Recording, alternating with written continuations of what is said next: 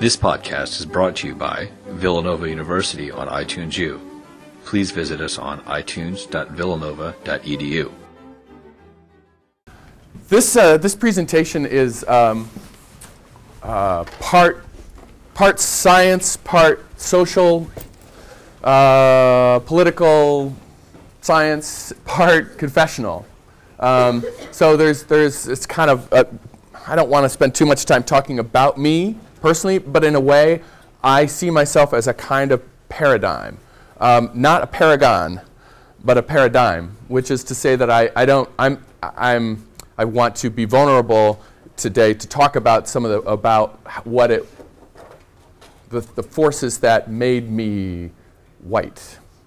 I mean, I am white, right? But the, when I say made me white, I mean like what it means to grow up white. This is one of the things that I am become um, incredibly aware of as I only as an adult, not as uh, when I was your age. When I was in college, I was clueless. I had no idea that I was white.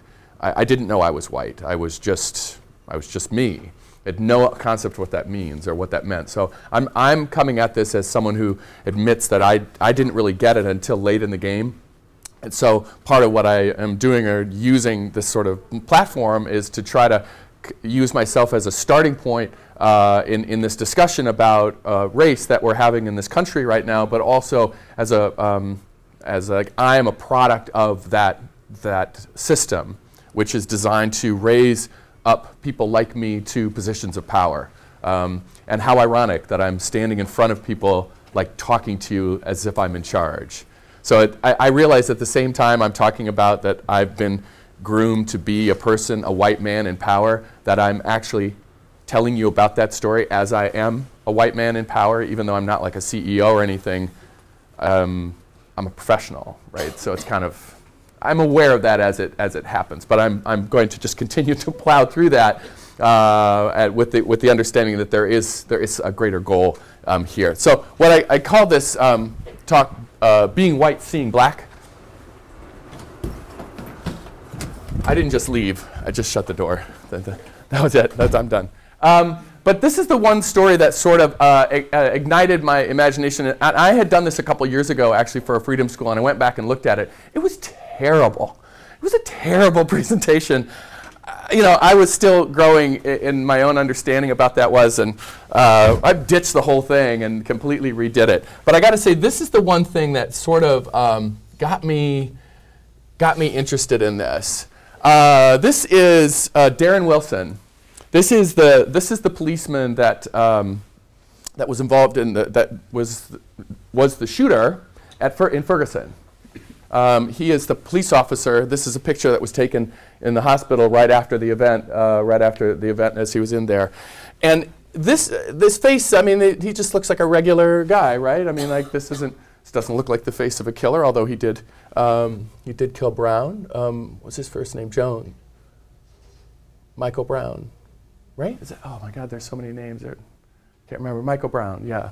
But this is one. This is the one that caught my attention. This is the one. I. This is the. This is the quote that I want to read to you. The sort of start way out, and then we'll kind of come back to this actually at the end. So um, Wilson then, still in his car, looked out at Brown, who quote, and this is his quote, had the most intense, aggressive face. The only way I can describe it, it looks like a demon. That's how angry he looked. I just saw his hands up. I don't know if they were closed yet. On the way of going closed, I saw this and that face coming at me, and I just went like this and I shielded my face. Right? That idea that his face looked like a demon to him, um, and that there's another point where he, he said, um, I felt like a little child. Um,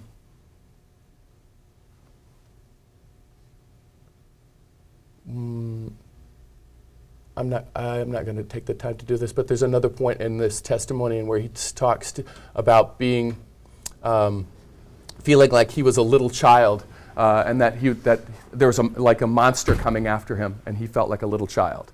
And he saw the face of a demon. Now, it's very tempting for us to look at that and go, yeah, right, right?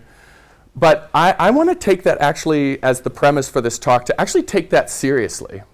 To take that seriously. That in that moment, um, this police officer, Darren w- uh, Wilson, that when he saw that, that he actually saw the face of a demon at that point.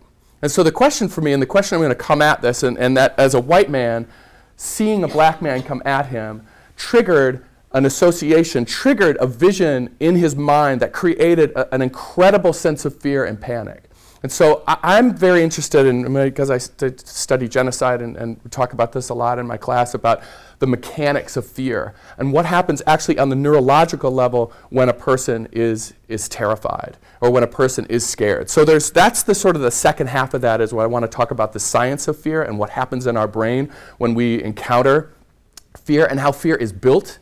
But I have to I want to also back up before I do this and sort of take this I want to take this quote seriously.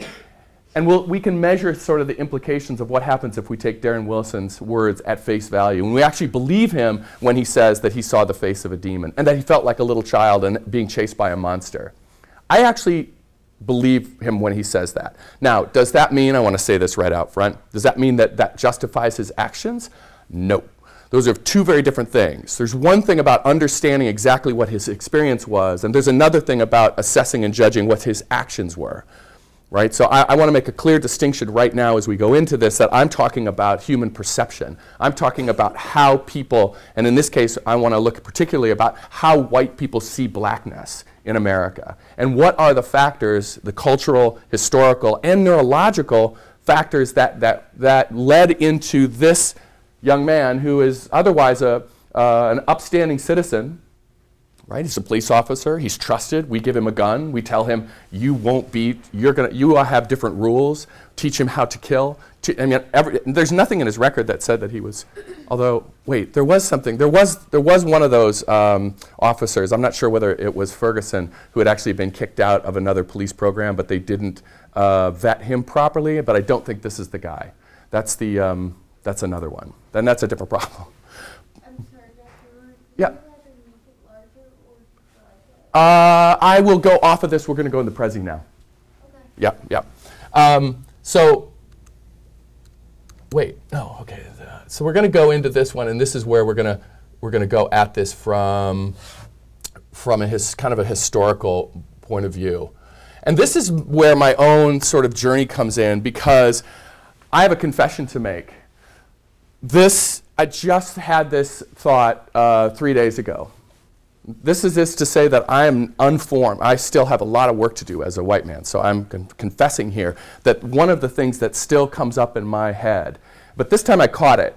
I didn't, what's different now is that I hear the voice and I catch it instead of just not hear the voice and just continue on. But the voice that still exists three days ago, I added this one, is that for me, seeing a black man in a winter coat is strange. I, there's a voice inside of me that goes, Black people don't wear coats. Why would a black person? That's, that's foreign to them. Why, why might I think that? Trayvon Martin.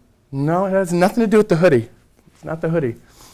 Really? Because usually advertising of winter coats will show you white people wearing winter coats, and so you've never associated with a black person wearing a winter Right. coat? This, this has to do with my upbringing. I grew up in rural Iowa in the southwest corner, and I never even touched black skin until I was in college. Right? I never knew or talked to anyone. And I grew up in a, in a very a friendly, friendly uh, part of the world. Um, I'm from, unfortunately, the same hometown as Joni Ernst. it's a great, it's a shame, but I'm from Red Oak. Um, she's four years younger than me. I know her family. Um, I was very, very upset when she mentioned my hometown on the on uh, the the Tea Party response to the State of the Union address. But that's my own baggage. I got to work that out. But I grew up in this place where, for me, uh, the depiction of black people that I grew up with was was that black people are from Africa. They are from tropical places. They don't belong in northern regions. They're either from the south, where it's warm all the time, or they're from Africa, where it's warm all the time. And so for, for me, as a Midwestern uh, boy growing up, seeing a black person with a coat on was out of place because black people are not from places where you need a coat. They're from somewhere else.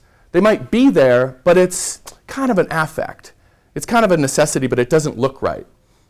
And you should be very puzzled right now looking at me, but I want to tell you that this, this, is, a, this is something that has been that I never ever noticed for the longest, longest time. that I thought that this looked strange. It has nothing to do with Trayvon Martin. But where did I get that idea that black people are tropical? That black people are from that place and that their place is that place? That they may be here in northern areas, they might be in places where you can cope, but that's not their natural state. That's some of the, the sort of the, the, the, the messages that, that I grew up with uh, in my particular part of the world that influenced the way I saw blackness, black people, black skin, how I interpreted that.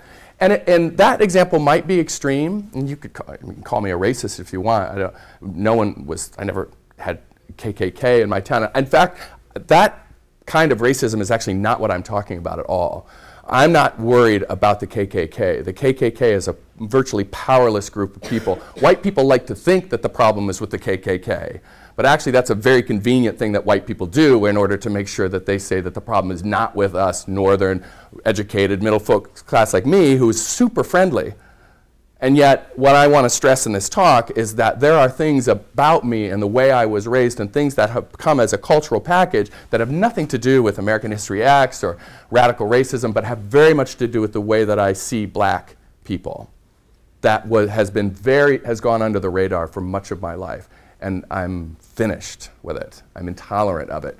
Still, it's there. Three days ago, I had that, had that thought. But I'm but at least I can hear it now. What I want to do is vocalize that to you guys so that maybe you, not that I'm blaming you. See, this is the thing. It's not about blaming people like you're, if you think this thought, you're a racist. So the, the solution is, is tell yourself you don't think this thought.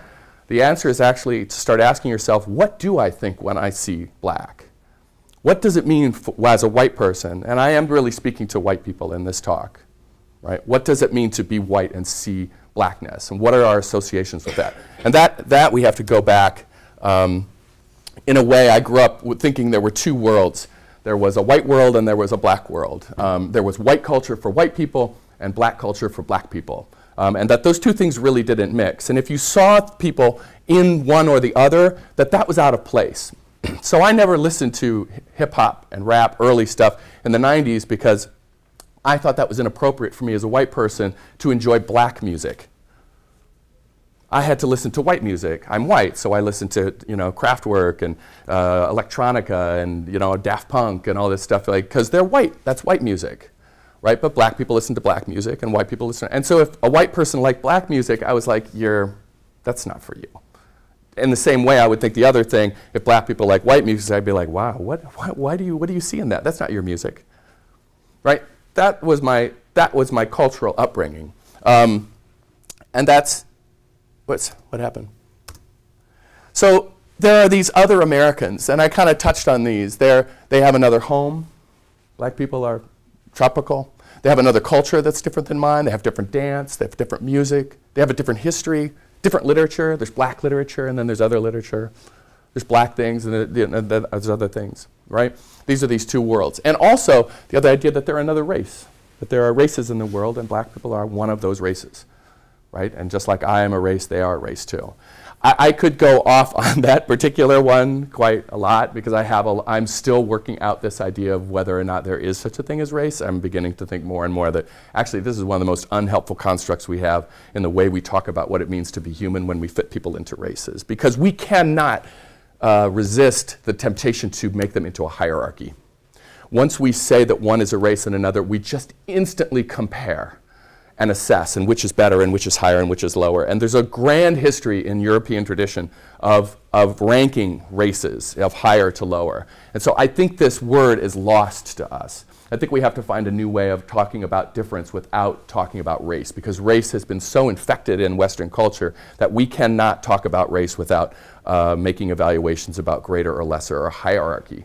And so I think this, this, this, that word is lost to me. But I've also been accused, and rightly so, by saying, well, that's easy for you as a white person to not talk about race and just pretend everything is equal, but you leave the structure in place. That's just another way of you of burying the sort of the problem of, of what this legacy has done to particular groups of people in this country. So you can't just pretend that race doesn't exist because that, by, by, that's like saying you're colorblind. I don't see color.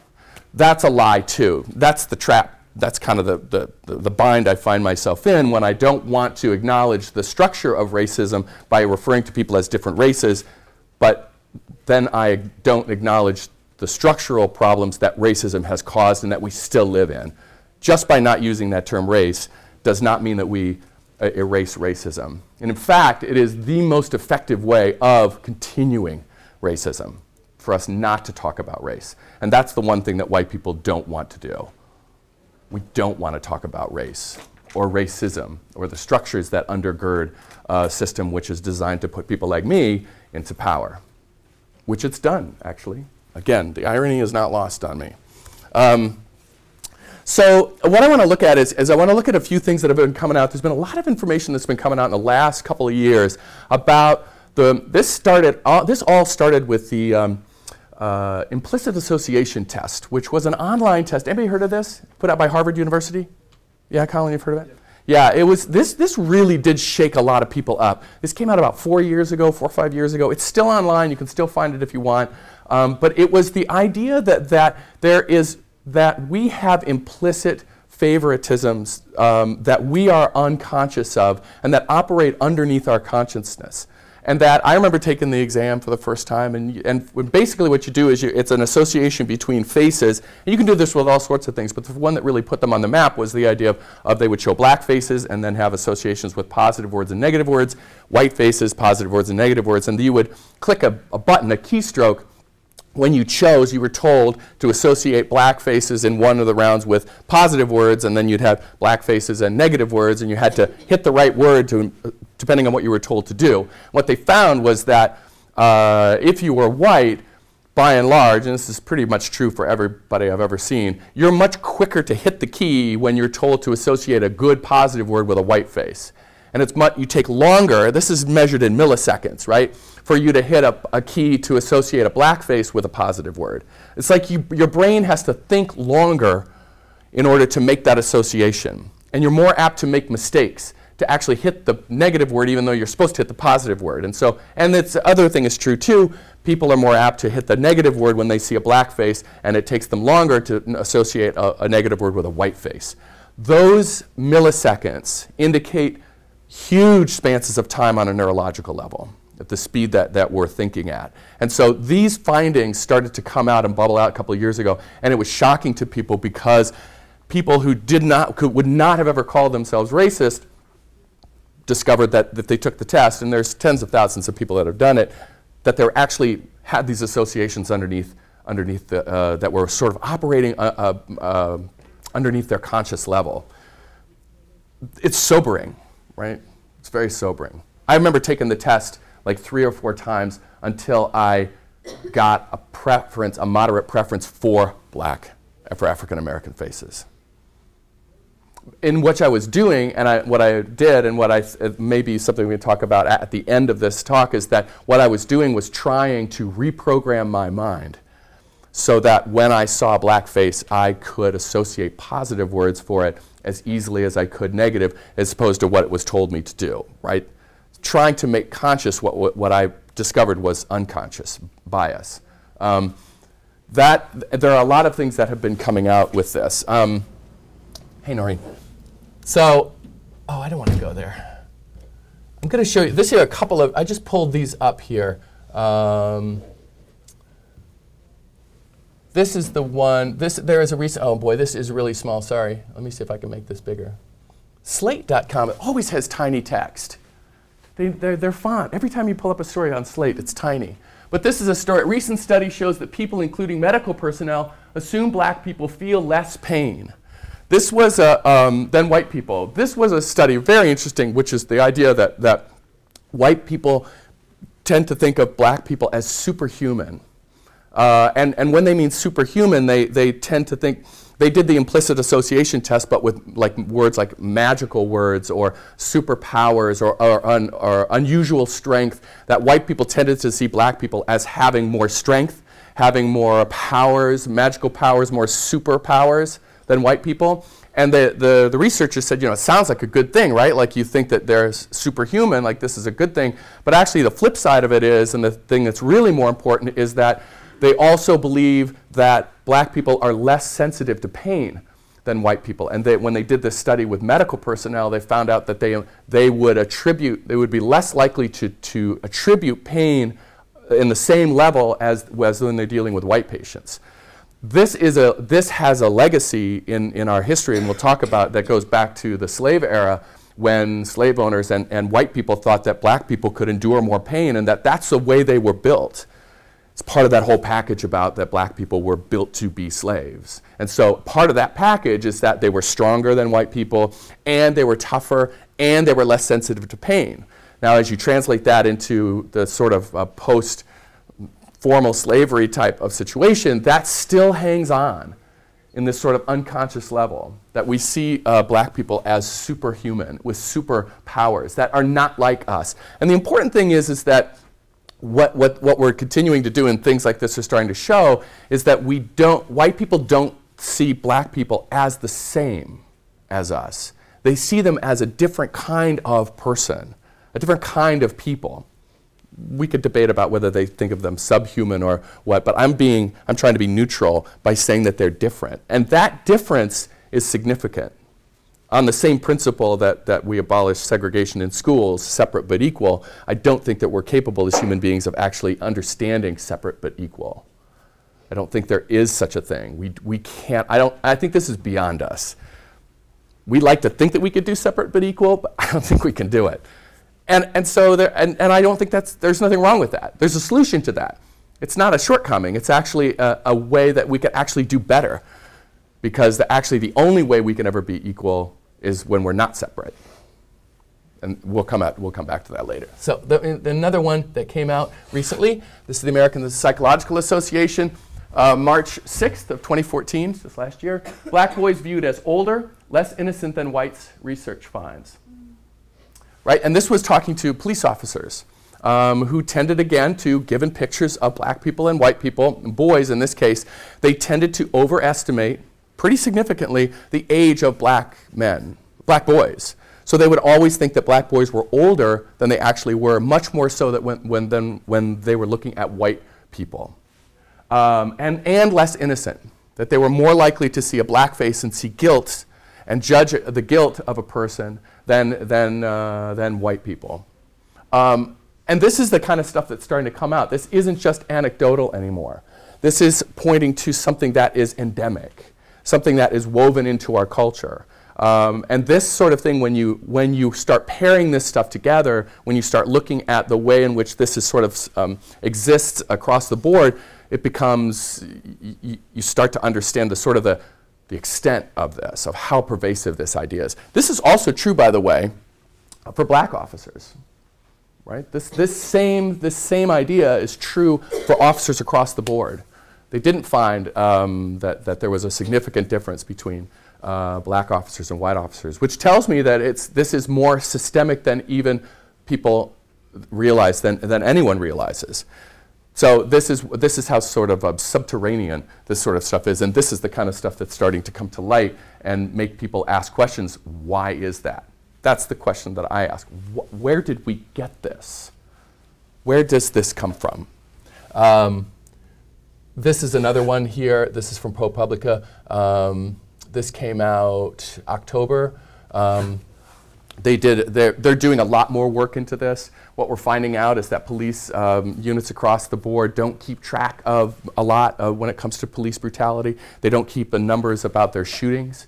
They don't, uh, they're not public. Um, they're not even accessible. There's no database that shows how many uh, uh, times police shoot other people and who they shoot and why. We don't keep track of these things. And people are starting to ask, why don't we keep track of these things? and they're finding out that they're because there's no interest in keeping track of these things. Um, this is another one that came out. Uh, a ProPublica analysis of killings by police show outsized risk for young black males. For, people, for many people, this is like not news. For many people, this is not news, but it's what it's coming is that the numbers are starting to come in. That the science behind what a lot of people already feel to be true are starting to come in, and these are harder to argue with than individual um, uh, stories about particular police officers, which we can say, well, that's just a bad cop. He's a bad cop. This is a bad person. We need to punish that person and then get rid of him. It's the problem's not the system, the problem is the, the bad apple. These sorts of studies are starting to show that it's actually not about the particular individuals involved. This is much deeper than that, um, which comes back to Darren Wilson, that idea like, why did he see a demon? And it also starts to shine light on the fact of why he was not, um, why he was not, um, why the grand jury chose not to try him, right? This, is, this all starts, these are pieces of a puzzle which start fitting together.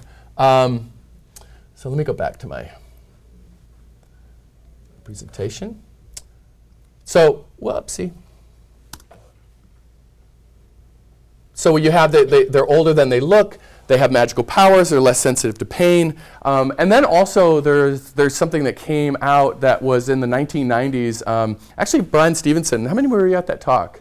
A lot of you? Yeah, good. He made reference to this well in the 1990s, this phenomenon called the super predator um, which was this movement, this scare in the early 1990s of this idea that there are people out there, young people, young boys of color, uh, who are different from everyone else, that they commit crimes at a level that, that is beyond our understanding, that they are machines, they are called predators. That's a very, very uh, interesting and telling choice of words. Not even predators, but super predators. And, and this was a huge um, scare within the American public. There were studies that came out and talked about these young boys who just all they wanted to do was destroy. They had no purpose, they had no meaning. You couldn't figure it out, you couldn't rehabilitate them. There was nothing behind that except that they were different from us. All, all, the language is, is um, flirts with going outside of, of what we consider to be human you know, go, it goes, be, it, it, kind of flirts with going outside of that, that they are predators as though they are not, nothing that we could ever reason with. The system can't take care of them, and the only way we can contain this problem is by putting them behind bars. That's the only way. So that, that, has, got, that has really crumbled in the, in the, in the, in the but it really took off for uh, several years, this idea of the super predator, and it still lurks in there. But again, it, for me, the question goes deeper of where did that idea come? Where is the room within the way we think about people of color that we would be able to accept as a culture the idea that there are super predators out there? That we could look at a scientist and who tells us there are these super predators. We are they're coming to fore and they're coming out of the cities and they're, they're coming after us. And we all go, oh my God, we have to do something. Instead of saying, what you're saying is nonsense because that's, that's not human. There's room in, in white culture and white America to allow for that kind of language to, to exist. And I, you know, I wasn't paying attention much in the 90s because all the 90s are lost to me because my first daughter was born in 1990 and my last was born in 1997. And I'll tell you, I know nothing of the music, I know nothing of the culture, I didn't watch TV, I never watched any movies. The whole decade is gone. I remember vaguely, I didn't watch one minute of the war uh, in Iraq, the, the, the Desert Storm. Nothing. I missed the Rwandan genocide. I missed everything in the 90s. So a lot of what I do actually is talking about the 90s, which is kind of ironic. So that's a big hole. So, but I remember something about that, but I was off the map. I was off the grid. But I do, uh, now that I go back and I look at it and I look at what, how we reacted, this was all part of um, really a, a, an unbroken line that goes back quite, quite far. Um, so the conclusion that I came away with, certainly, when I look at this face, I still have to fight that, that idea that this is a dangerous, distant, and different kind of person. To look at that young black man and see danger is something that everything in my culture encouraged me to do.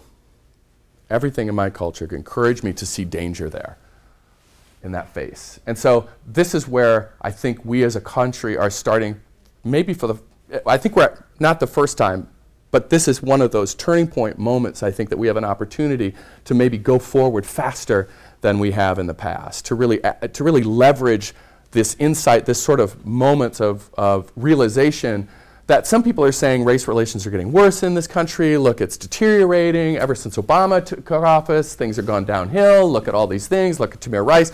Look at Ferguson. Look at Staten Island. Look at all Brooklyn. Look at all these shootings. Look, everything's terrible. But in fact, what I think is happening, what I would say that this is a this is part of what we the work we should have been doing hundred years ago, right? This is part of the work. This realization of white people of how bad it is is not a surprise to anyone of color. It's a surprise to us because we've been living in a world where we just thought that that was taken care of. But it's not a surprise to anyone else. The only people who are shocked are white people. Look around, listen to the commentators. Everyone who's black will say, wait, this is not new. This is not a new thing. And everyone who's white saying, look, ah, the sky's falling. Oh my God, we're, look at race relations are going to hell in a handbucket. There's, it's pretty, it's pretty, it's pretty reliable. And, I, and I, I'm part of that narrative too. Or at least I would like to say that I used to be. But I still have the same brain I still have then, and it needs some work. So then the idea is where does that come from? So the roots of our fear, and when I say I'm playing off the idea of roots, right? Because roots, that's the cover for Alex Haley's Root. That's, uh, that's our protagonist, Kunta Kinte. Um, this is the, what I grew up in in the 70s. We all watched this. We gather around the TV. This was a big event in my family, and I remember watching this show. And it was, it was, you know, it was during the 70s. It was during civil rights. It was, it was, it shook uh, our culture. But it, in a way, it, it didn't do a lot when it came to understanding where it, it again did that thing where it demonized, um, it demonized the South. Um, it demonized slave owners. It it- I grew up thinking that the whole problem with racism was in the South. Um, I knew nothing about the housing uh, problems in the North, about Chicago, about racism, about the way that the North expressed its Jim Crow laws, about the way that the North expressed um, its uh, uh, racial bias. It was all about the South. And of course, again, very convenient for most of the country to blame it on that period, blame it on those slave owners, blame it on those individuals. But what it didn't do necessarily was made all Americans take a look at where that we were at that time. It made us think that we had a terrible past, and the best thing for us to do really is then just cover it up. Just cover it up or contain it. It was slaves. It was slavery, and thank God for Abraham Lincoln, and he ended that, and whew, we dodged a bullet there. You know, we're, we're done with that. But in fact, what I say when I say the roots of our fear, and when I say our fear, I'm talking about white people that slavery is actually the roots of our fear from a white perspective, our fear of, the, of Africans, the fear of slavery, the fear of what slavery came to mean for white people. And, and I think that sometimes we uh, tend to distance ourselves, especially for someone who's from the North like myself. I know that I spent most of my life thinking that that was the problem. I used to show American History X in my, in my, uh, for my ACS students, and I thought it was a fantastic movie. And it, and it is in some ways. But again, it plays into that same idea that the problem of racism is with racists, is with KKK, is with uh, white supremacists. And if we can get rid of those people and reform them, have anybody, everybody seen American History X? A few people? If you can reform them, it's about, it's about how a, a white supremacist becomes reformed and saves his brother from the same trap that he was in and blah, blah. It's, it's, a, it's a good movie. It's interesting. And Ed Norton is fantastic in it. But the message is that the problem is with racists, not, not something I think that we're starting to deal with now in this country, which is that we're dealing with a structure that is designed to make sure that people of color don't go too far and that, they, and that to maintain the privilege that white people have is premised on the existence of certain uh, ways of keeping black people in certain areas, keeping them away from certain um, uh, access to privilege, access to education, access to real estate, access to uh, voting, um, uh, access to um, being at the same status that the rest of Americans have, white Americans. And so the idea is that if they are not in that place, they will overtake us. And this goes back to the roots, the roots of our fear is, is very much in that. Which is to say that the goal, we all have heard of Jim Crow laws. Um, what I'm beginning, what I've come to understand now, again, I was always taught Jim Crow is only in the South and that it was a long time ago and now it's over. I was born in 1965 in March. That was the same year as the Voting Rights um, Act was passed. And so that was, that was done. We were finished with that. But what I'm realizing is that there, there are different kinds of Jim Crow, that the goal of Jim Crow is to separate and neutralize. That can happen in many different ways. It can happen through what we know as Jim Crow laws of the South, where they're very blatant, they're big signs, um, everything is out in the open, there's no um, shame, it's just blatant. And then there are other kinds of Jim Crow that are more um, subterranean, they're, they're more covert, uh, they're, they're more difficult to, to, to see because, but they have the same effect, which is to separate and neutralize. Um, and, and stop black people from getting the same access that white people have um, access to privilege, access to opportunity. Um, and so we have southern versions, we have northern versions, and you could do, I'm not going to get too, too much on this, but the way segregation was uh, uh, expressed in the north through housing was far more aggressive uh, than it was in the south. Um, there are arguments to be made that, that Jim Crow in the north was way more effective in, um, in suppressing uh, black people from getting the kind of access that white people had. Um, and that it was far more difficult to, to understand it and to point to in the North because it was so um, implicit. And therefore, it was more effective. And therefore, uh, therefore, the irony is, is that black people who fled the South to get away from Jim Crow and came to the North actually, in some ways, had it worse than they did in, uh, in, the, in the South. And so that sort of understanding the dynamics of that is, is really important. And that we also actually have a modern form of, of Jim Crow. Anybody who's read Michelle Alexander and who knows uh, Michael um, uh, Stevenson, um, oh, Bryan Stevenson, know the kind of work that he's doing to really lift the lid on something that is, uh, that is bigger than just the North and the South, but has to do with the way that we treat um, the felony system in this country and the court system and how it is um, designed to express the goals of Jim Crow, but within a system that is buried underneath um, and out of sight and out of scrutiny for most Americans because it is embedded in the judicial system, which we all trust uh, without, without question for the most part. And that the more these studies are showing, the more they're looking at the patterns of judges, the more we're looking at how felony laws are, are implemented in states and how they're linked to voting rights and how they're linked to access to um, benefits and education and jobs and housing and all of these things and the way voting rights uh, legislation, which is trying to be passed through in many states, have the same goal to disenfranchise black people from voting, which is the most effective way of keeping them separate and neutralized is by keeping them from voting because there's no way in our culture and our system of getting what you need unless you have representation in government. And so that, that's the way in which this is working on, on a, modern, a modern way now, which is to say that we are still in the midst of the civil rights movement in a very real way.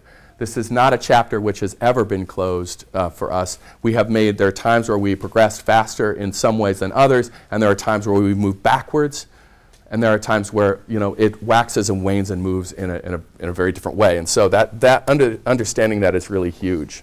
So some of the, some of the uh, frames for what, when we think of this, what I call the slave frame, which is still very much a part of that, um, yeah, uh, is that, that these are some of the sort of the tropes that, we, that, that uh, Europeans had about Africans not just Americans, but also Europeans as well. This is part of our colonial history, but European colonial history within Africa, but also how that was expressed in our particular form of uh, colonialism, where instead of taking the land and everything and, and taking the land from, from um, taking what's under the ground, which is what European colonial powers did in Africa, Americans, we took what was above the ground and, and brought it to our country, right? And so the ways in which that, uh, so Africans are happier when they're ignorant, they don't need education, they're a flight risk, they, so they have to be contained. Uh, they're in need of civilization, and when I put that in quotes, I mean this is Western civilization. This includes um, uh, political structures, this includes religion, this includes society, this includes all of the ways that we think that we are civilized. And Western people have a very distinct way, we have a very distinct way of thinking what qualifies as civilization. And it's a pretty narrow band of, of the human experience when you think about it we have a very narrow band of understanding. It's mostly about technology and weaponry, infrastructure and weaponry. That's usually what we think of as education or and, uh, as civilization. But you know, we don't. It's not like uh, the quality of our relationships. It's not about family. It's not about how we negotiate with our enemies. Uh, it's not how, you know, we don't count that as civilization. We have a very particular way to do that. But, but anyway, that's another story as well. Also, that, that black people are not family oriented. That's how you can take their children from them. They, uh, that's why you, th- and they won't, you know, that's not a big deal to them. This, this still lives very much today um, within, uh, within the way we think about um, the, the black experience in this country. That they're built to work and that they're less complex. They're a simpler kind of human being. This was a prevalent idea in the, in the way we thought about that. And so, by us taking these people and bringing them to our country, we were doing them a favor. We were exposing them to civilization. We were giving them the benefits of being in America. And you can still find this thinking. I have heard this. I've heard this on, uh, on politicians who aren't necessarily crazy, you know, David Duke uh, KKK types to say, hey, listen, if you look at slavery all and the all in all, it's been better for them than to stay in Africa.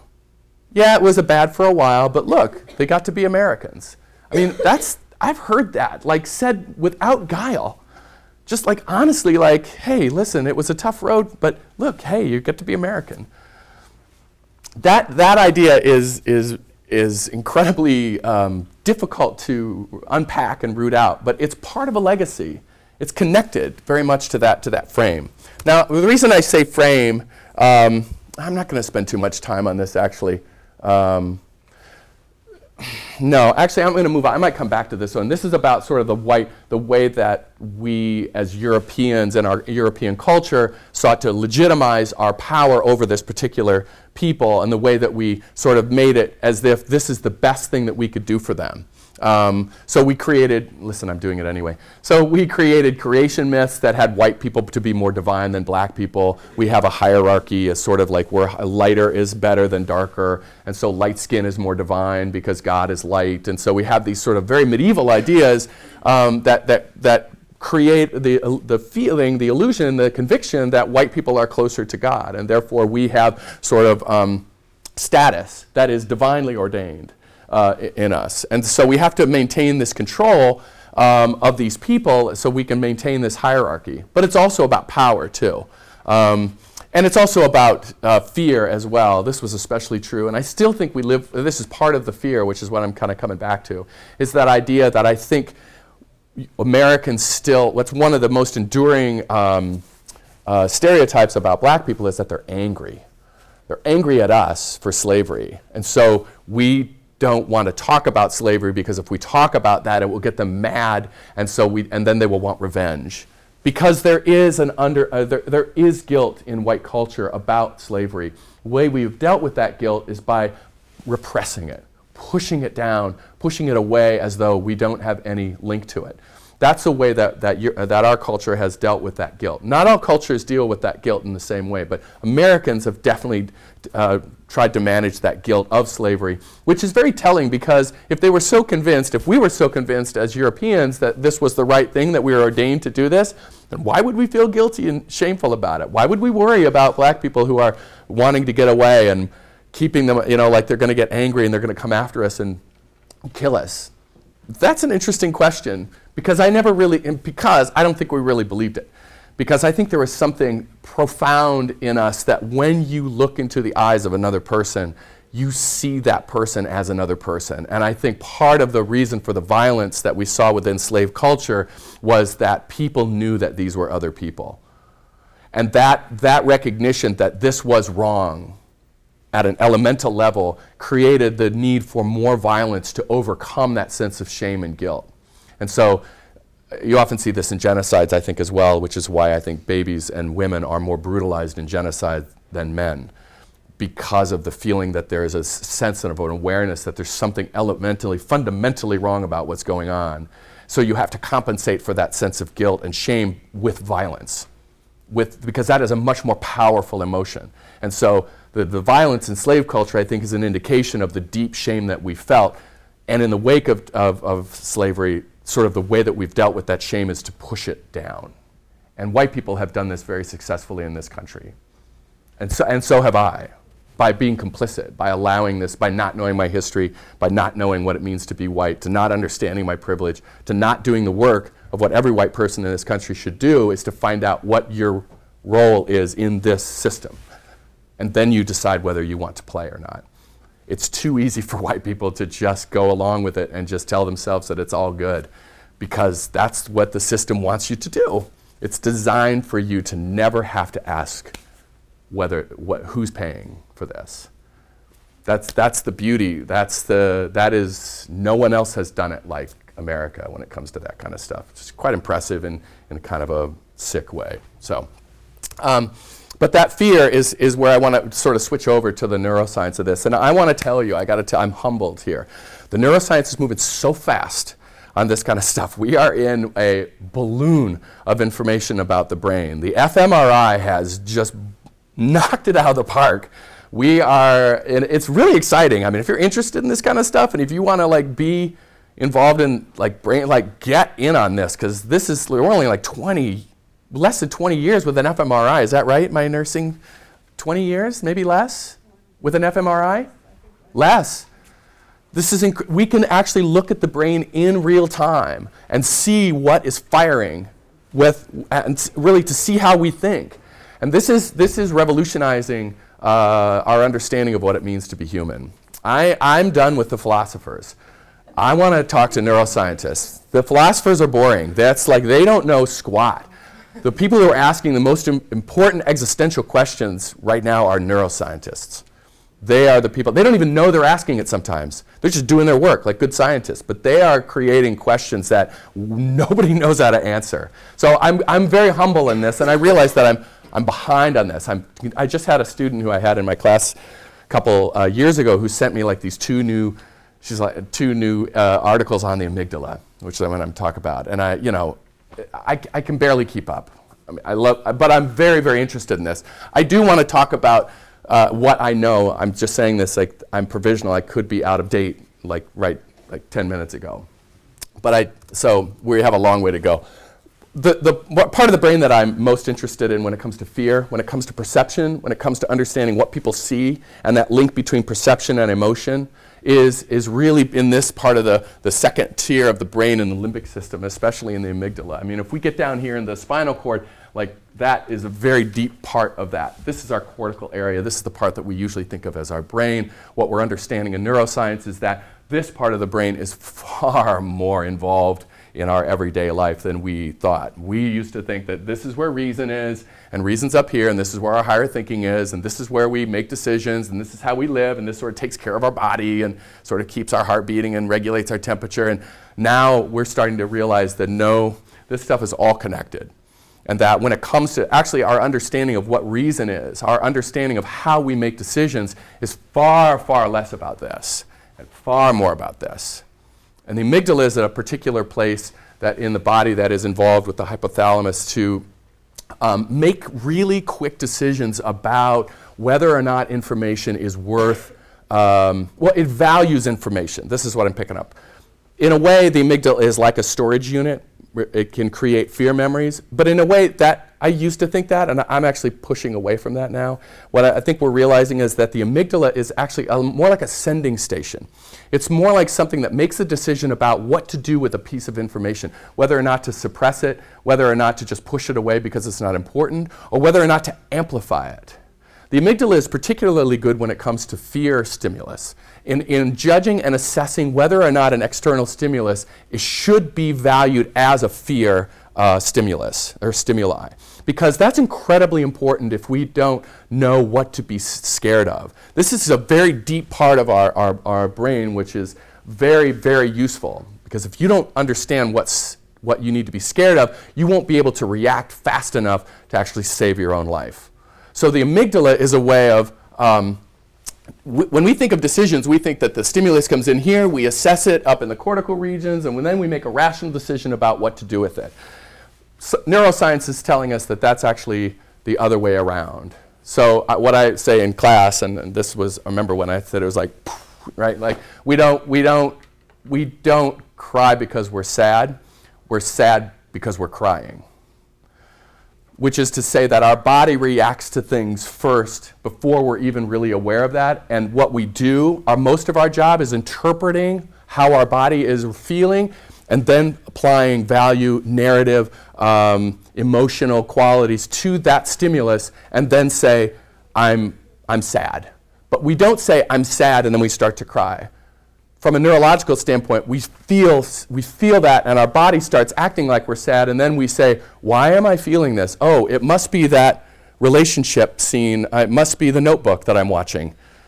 That's why I'm crying, because I'm watching the notebook. Oh, God, this is sad. But, you, but it happens so quickly and underneath the surface that we think we're crying because we're remembering when, you know, a, a time in our life, or no, we're remembering the last time we saw the notebook. I mean, like, that's, the, that's why we're crying. But it's, it's actually not that. And the amygdala is involved in that, especially when it comes to fear. It's a very valuable part of the brain that tells you whether or not to, to act quickly.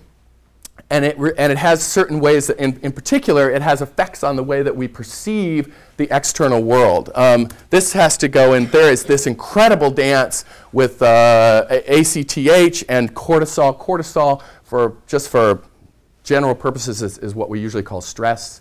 It's a stress hormone. It's much more complex than that, though, because cortisol is actually is really, really important for us to have. It's not like we don't want cortisol, like we need to have cortisol. But in, in, in big measures, cortisol is that stuff that triggers adrenaline. Cortisol is that stuff that, that tells the body to be scared, that prepares the body to react with that fight or flight sort of idea that where you get this rush where you see things differently. That's that the stuff that adrenaline, it makes you see tunnel vision, it makes you uh, incredibly, it sends blood, amazing amounts of blood to your big muscles to be ready to go. It increases your heart rate. I mean, it's all this stuff which prepares you, and you don't have to think about that. That's why when I do that, you don't have to think about whether that was loud you, your body reacted to that immediately. That's an example of, of the amygdala taking something and just startling you out of nowhere. I'm sorry I did that, but, but it is a good way because that feeling, that rush, that, that's, that's your body being incredibly efficient. Incredibly efficient. It's an incredibly good thing, but it has effects. It has effects. One of the things I, I say that, that I talk about in class, especially when we're talking about perception, about when I'm trying to bring this back quickly is, is that this changes the way you see the world. When you are in a state, uh, when, you are, when you have cortisol in you, when you are in a state of this, when your body is telling you that this is, important, that this is scary, you see the world differently than you, than you do before. And, and this, is what a, this is what accounts for Darren Wilson and his thing like, I felt like a little child with a monster coming at me. I saw the face of a demon. This is why I believe him when he said that. Because I believe that neurologically, he did see the face of a demon, whatever that means to him. That something triggered in him the reaction that he, and if you ever, I, I wouldn't recommend it, but if you see the shooting of Tamir Rice in the park, has anyone seen that? This is where the little boy was, had a, pl- a play gun. This is, again, 2005. Um, let me see if that's the next one. Yeah, these are all in 2005. These we have Michael Brown and Ferguson, Eric Garner, Staten Island, uh, Akai Gurley, Brooklyn, the guy who was shot in the Brooklyn stairwell, uh, and, and, he was unarmed by a police officer. Trayvon Martin uh, by, by Zimmerman in uh, Miami, Florida, and Tamir Rice in Cleveland Park. Um, you see that what happens is that when they pull up in the car, Tamir Rice, who's 13, he's just a kid, he's got a toy gun. They have like surveillance for him, like for the last two hours, and he's playing around. His sister's there, and he's in a park, and he's kind of playing toy shootout, right? And when the police car pulls up on the lawn, off the thing, pull up right beside him, he just takes the gun up like this. The policeman, within a split second, pulls and shoots him. That's it. And he goes down. It, it happens within a second, the whole interaction, incredibly fast. So that sort of reaction of the, and he wasn't tried either, right? These police officers are not tried. They're, they are performing their duties as prescribed. There's nothing in the law that makes that illegal because when that, these police officers, and I'm only saying police officers because they're the people who are involved in these, but that fear that they have, that association that they have when they see a black face, there is a lot of things going on that, are, that, that, that cause that reaction for their amygdala to send, uh, uh, to send and value that to be a, a, a source of threat and fear, which will then send their body into a fight or flight scenario where they fear them more than they would if they see a white face. So this is the pairing that I see in between the sort of the legacy of slavery and the way our culture has feared blacks, blackness, feared for uh, them for retribution for what we did in slavery, but also feared them because they're unknown, feared them because we keep them distant from us, because you, you fear things that you don't know. And we've kept black people at a distance from us, predominantly in white society, and so we fear those things. And how that reacts on a neurological level to create scenarios where to see a black face is to feel like pulling your gun, or to see the face of a demon, or to see danger when there's nothing there, or to see a gun and think that it's real even though it's play. Whereas if you saw a white face, that, those associations of fear and danger, which are not woven into our culture as much, don't, wouldn't play on, the, on their body and the interpretation of their brains in the same way that it operates on these police officers. which is to say, I don't blame them for what they did because they were reacting to stimuli that were coming into their brains. And, but they are a product of our system. They are a product of this, of our culture, which has uh, sort of subtly, and sometimes not so subtly, uh, told us that black men, black people are dangerous. They have superpowers. They're insensitive to pain. They have more muscles than us. They don't, you know, they don't value what we value. They don't value life as much as us, right? And so they are, they create an otherness for white Americans that makes them difficult to, uh, to, to, to empathize in the same way. Even to this day, white people are uncomfortable talking about race with their, with their black friends. Even their black friends, they don't want to talk about this. And there are plenty of studies that show this. Um, white parents don't want to talk to their white children about racism or race. They don't want their children to see race.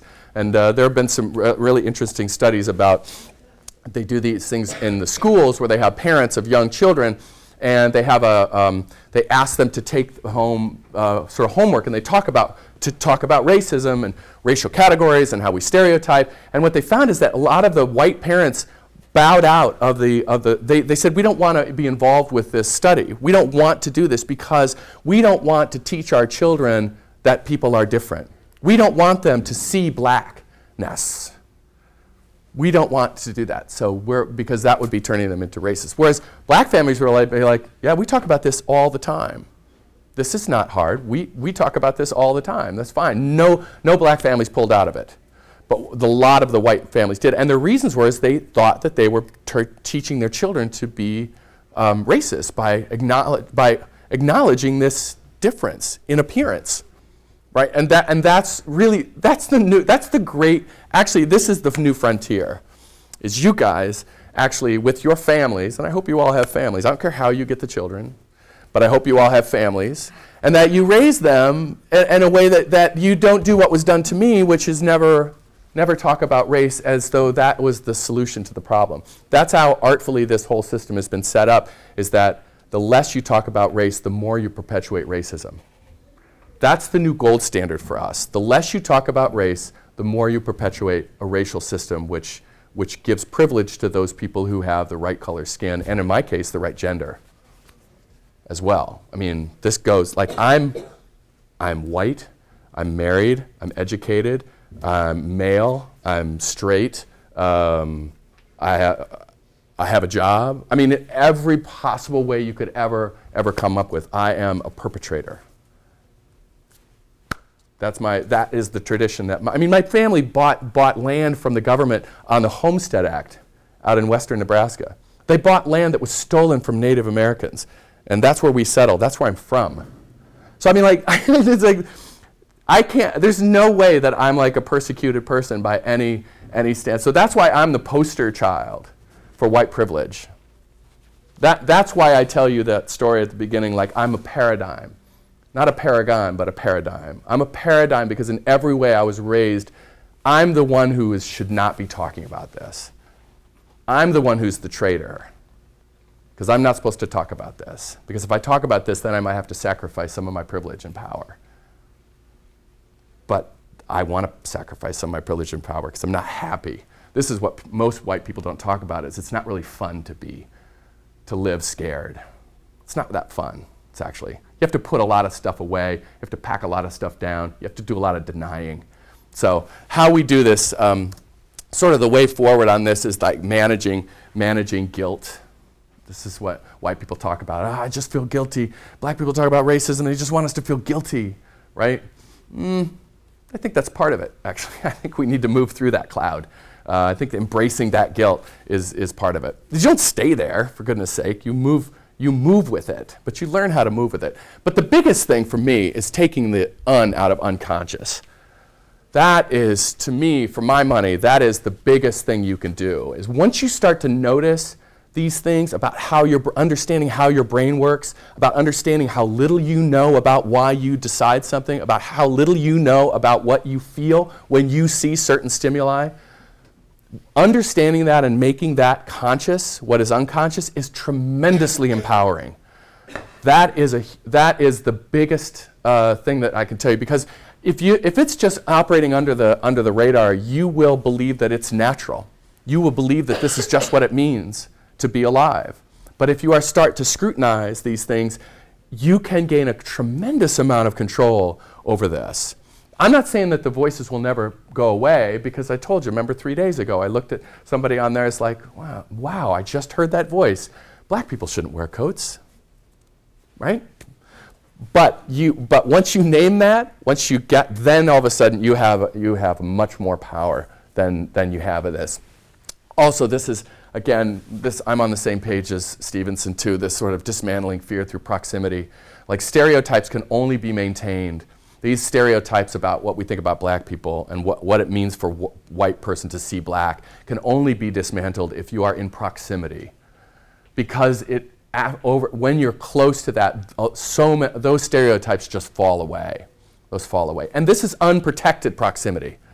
I'm talking about practicing unprotected proximity, which is to say, sorry, sorry nurses, uh, which is to say don't, don't, don't, protected proximity is where you're in crowds of other people where you can feel supported and just moving around like unprotected proximity is to make yourself vulnerable. And for white people, and I'm talking to you, white folks, is to be, is to be honest about, about making yourself vulnerable, about talking about these things that you, don't, that you think you're going to offend someone. You're going to offend them more if you don't talk. That's the most offensive thing you can do is pretend it doesn't exist. That's, that's freaking surreal to pretend it doesn't exist. So, and again, the last thing I want to end on is it's the system, not the individual. This is the thing that everybody gets mad at. The, they got mad at the policeman. They got mad at the, um, they got mad at the grand jury. We all get mad at them for not doing it. But the, the fact is, is the grand jury was following the letter of the law. In every one of these cases, the grand jury was doing exactly what, what the law told them to do, what precedent told them to do, what history told them to do, what they were told to do by the courts. They did, there was not a breach of justice. So the problem is, is how we define justice in this country. So the problem is in the system. The problem is not the individuals. Insofar as we see these as problem cops that we have to get out of the system and get rid of them, the assumption is if we can get rid of the bad cops, we'll only have good cops when the system itself is what we need to start examining. And, and, and frankly, this is what we're starting to do. This is what we're starting to do. We are starting to put task force. We're starting to scrutinize how we police. We're starting to scrutinize how we educate, how we do these things. Where are our cultural biases? That's incredibly important work. And, and so I think that's the really the frontier. That's the place um, that we can do the most. But I think it's also important for us, to, in order for us to do that work with integrity as white people, we have to know and be in touch with and be able to, to uh, encounter and embrace our own history and scrutinize that, right? Because you're not responsible for what went in front of you. You're not responsible for that. But you know what? Now you're responsible. You're responsible with what you do with this information. So unfortunately, you showed up today. And you saw these things. And now you have to cope with it. You cannot turn around and pretend like you weren't here. That, that would be an offense. That would be an offense. So um, I have laid a burden on you, I hope. Uh, but hopefully it's one that will actually, it, it's, it's, it's better. It's a better way to live. So um, that's where I'm going to stop. I think we're, yeah, we're right on time. But I want to I wanna also allow, we got a couple minutes. I'm curious I was kind of, I wanted to end like five minutes ago, but if, if someone has any comments, maybe we can just do three, three comments or three minutes of comments. People have any reactions? Yeah. I think following the State of the Union, um, one thing I found particularly interesting was people's comments concerning the child care that Obama mentioned. And what I found, um, which kind of branches into the larger issue, um, is that people were very um, unempathetic and it was directed at people of color, which was kind of unconscious, but that was where it was directed. And I think that overall, there seems to be a, just a lack of empathy. I mean, in the sense, not just being like, well, imagine what it's like being black, because it's mm-hmm. not really that simple. I can't I mean, do that. Yeah. It, you can't just do that. And I think, I mean, allowing yourself to open, open yourself to other people's response. I mean, life experiences, like you know, working hard at your job. I actually encounter this more often than I'd really, um, really like to, but if you do well in your job, you'll succeed. That's the American right. dream. And right. it's like, but th- you're white. And right. I think that um, one of the biggest kind of barriers, some of the biggest barriers that are there are all due to a lack of empathy because we assume our life experiences right. are comparable. Right. So Absolutely. That's part of the American dream is that we live in a meritocracy.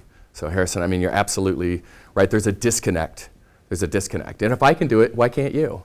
Because we, because we're all equal, right? That, that's part of the, that's part of what white privilege, uh, to, which is a lack of empathy. I shouldn't say that I can't imagine, but I can only imagine, Yeah. Right? That's different than I, I know how you feel, but I can only imagine. And you can do that work. But it is about empathy. Empathy is huge. Empathy is huge. It is learned. It is not, it- we all have the capability, but it is, it's a learned skill. But it's dangerous, really dangerous to be empathic on all levels, especially with people who are saying, like, well, this does suck. That would suck. I wouldn't be able to live with that. Then what do you do? Then you have to change. And that's, that's scary for a lot of people. So it's a good, it's a good comment, though. There's, Brianna, did you ever hear? Yeah, I, I wonder if I feel, I feel almost as though we need to take into account when the um, shooting of the little kid happened that a, a few days, a week before that, two cops were shot. Mm-hmm. When, they were in a patrol car mm-hmm. eating lunch. Mm-hmm. So, in, in some sense, yes, I know, I know it, what, he was thirteen and big gun and all that, but I, I think that you, you can't necessarily blame, quote, blame it on this sort of black versus white when you have to look at the entire city was freaking out, Mm. and to some to some point still is. Yeah, no, no, I, I'm not saying it's all. I'm just saying that the, I'm using this particular issue and, and, and linking it to the sort of the that idea of fear and the legacy of that. But I'm, I'm not covering all. I'm not explaining all problems. I'm just talking about this is one of the thing about what it means to be white is that there, we have a legacy of slavery and a legacy of discrimination, which we still carry and em, em, embedded in us, very much, very unconsciously too. Just real quick, I, just this is the one of the thing that. Oh, go ahead, Taylor. No, no, no, I, I can hold it. Um, I think one of your last points that Harrison brought up about um, you can only imagine, I think is, is something that um, is really important to me because, like, people will say that, you know, they understand or they can only imagine. I think it's important for people to realize that you can only imagine, you'll never understand what it's Right. to be, you know, a black person, black female, black male. Right. And um, this camp before I just before I got here, I don't know if it was exactly the situation, but I was walking to um, Core uh, for a hot second, and there was a white woman in front of me, and she kept looking over her shoulder. So you know, I, I was much taller than her. I'm, you know, I'm six one. Yeah. like five feet. She kept looking over her shoulder, and then she, instead of um, opening the door for herself, she stopped and opened the door for me to go in front of her and I wasn't sure what it exactly meant, but I felt like me being behind her, being a foot taller than her, she wasn't sure if I was a male or female. You know, she couldn't really see my Oh. face. I felt like it was a direct moment of she was scared, and she Huh. didn't know how to respond other than to let me go in front of her and let that fear that's behind her now be in front Right. of her. In, in her sight. Yeah, like Yeah. right, like, so she can see it and have control over how you know she wants to respond and wants to react, which is a prime example of Mm. you know we can have empathy, but like I'm saying again, just to draw home the point, drive home the point that you know white people or other you know races will never Mhm. Understand what it's like to be a person of color and walk Mhm. into a place and have you know all eyes on you or people think a certain thing or act Right. a certain way just because of you know what you look like. Right. So, Yeah, no, that's right. And who knows what was going on in her amygdala at that moment that she saw a tall, dark figure behind her, right? I, I think one of the things, and, and I don't say this for sympathy, but I'm not sure if it's appreciated. I don't think white people really understand this too, is how scared we are. White people are scared almost all the time. Right? And we operate out of that paradigm of fear so much of the time, especially when it comes to uh, issues of color. And that's not to elicit sympathy, not like don't feel sorry for us, because unfortunate thing is when you're scared and you have all the power, you can do some serious damage. And fear, and you, uh, when you put those two things together, that is that's lethal. That's lethal. I mean, studying genocide is like that's a that is the dominant, that is the cocktail that will get a genocide going. But it's, I think, I don't see it as, only different by degrees in, in this country, kind of a slow legal burn uh, of fear and, and a kind of a, that's, I don't see it as qualitatively different. Yeah, Camilla? So, does that justification of the fear?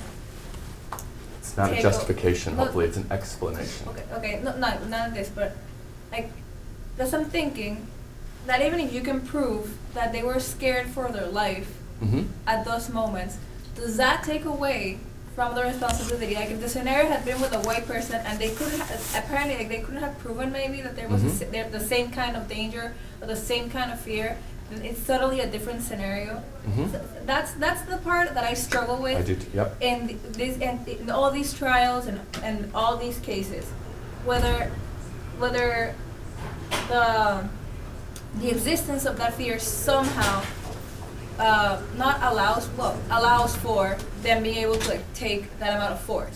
Yep, and I think that that's the distinction I made right at the beginning, that there's a difference between understanding and, and justifying. Or It is a huge struggle. On a, on, a, at a, on a personal level, we all struggle with that because that's the danger in empathizing. So when you empathize with Darren Wilson and you say, yeah, he did see the face of a demon. Yeah, he did feel like it, you know, but does that justify, does that make his actions right? And, and I think we can, as a society, say no. No, it's not. And, and that kind of fear, that kind of is something that we have to address both on the individual level, that we don't want people who police, who carry firearms, to have that kind of, uh, that, that if they haven't deconstructed, if they haven't made conscious what is unconscious, then they are a danger. That's at a systemic level, we have to do that uh, and, and make sure that we have better police officers so that they are aware of these forces, so that when they see a black face, they can slow down and not allow their limbic systems to, to, to get their hands to their and draw their weapons because they're acting that's not that's inordinate fear. That is unproductive and we count on our police officers to be better than regular people. That's why we train them. How we train police officers is, is huge because if we don't train them to be aware of these forces and if we just have these well let's get the racists out of here and then everybody else will be fine we're missing the point but that doesn't mean that I sanctioned that. I think that if, if he had been tried, it would have felt very unfair to him because he would have been like, no one else has been tried before, and now you, you start with me, right? But it's got to start somewhere. This is a hard thing for society. Like, where do you start? How, where do you change the culture? And who's going to be the first cop to be tried on that? When no one else in front of him had. But he's the first. You know why? Because we've shifted as a culture, and that's no longer acceptable. This is the fight we're in because police departments are saying, you can't change the way we do And society is starting to say, "Mm, yes, we can. We try to do it with the military.